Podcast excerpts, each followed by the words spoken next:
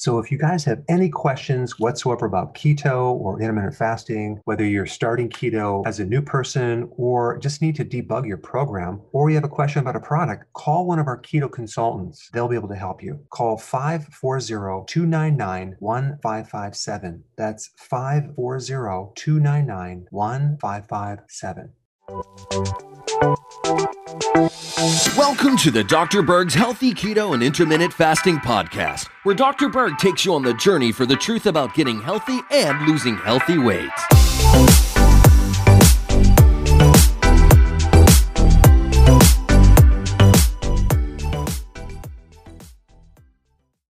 Had a comment recently that I wanted to create a video on. Uh, someone had their blood pressure go up after starting keto, so I decided to create a video to explain what that is. Now, there's something called glycogen. Glycogen is basically stored glucose. So we have a glucose molecule, and when you store glucose molecules in a chain, in a group, it's called glycogen. And glycogen needs potassium to be stored. For every molecule of glucose that's attached, it needs one molecule of potassium. Also, one molecule of glucose holds or retains three to three and a half molecules of water.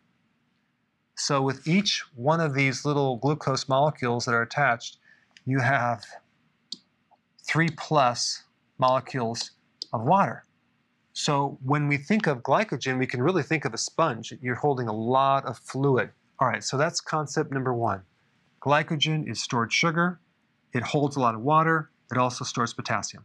Concept number two, this glycogen is stored in the liver and your muscles primarily. It's, in, it's stored in other places, but those are the two places it's stored. When you do keto and you lower your carbs and you do fasting, okay, intermittent fasting or fasting, you are going to deplete your liver glycogen. Now, if you fast for a little bit longer time, you're going to really deplete your liver glycogen down to almost zero. So now you're just left with the glycogen in your muscle. So think about this. You're going to get rid of all this stored glucose, which comes with this water, which comes with this potassium. You're going to drop a lot of extra fluid and electrolytes with an S because there's other uh, minerals that go along with this. So when you lose water, you lose electrolytes in general, but we're also losing more potassium. One of the main causes of hypertension, especially essential uh, hypertension, which is about 90% of all cases of hypertension. And by the way, essential means unknown cause. There's some great data that shows that this essential hypertension is really a potassium deficiency. Okay, remember we just talked about that? So when you do keto, not only do you lose potassium sometimes, the requirement for potassium goes up because we're converting over to fat burning as well. And if you're already deficient in potassium, and now you're really deficient in potassium, your blood pressure could go up. So how do we solve this? Well, we just do the healthy version of keto. Start consuming more vegetables, like seven to 10 cups things that are loaded with potassium. Avocados are a good thing to eat as well. So we do this, we get more potassium. Hopefully the blood pressure can come down. You may also want to enhance your diet with some extra potassium, like 1,000 milligrams of potassium per day, uh, just to kind of speed things up. All right, thanks for watching.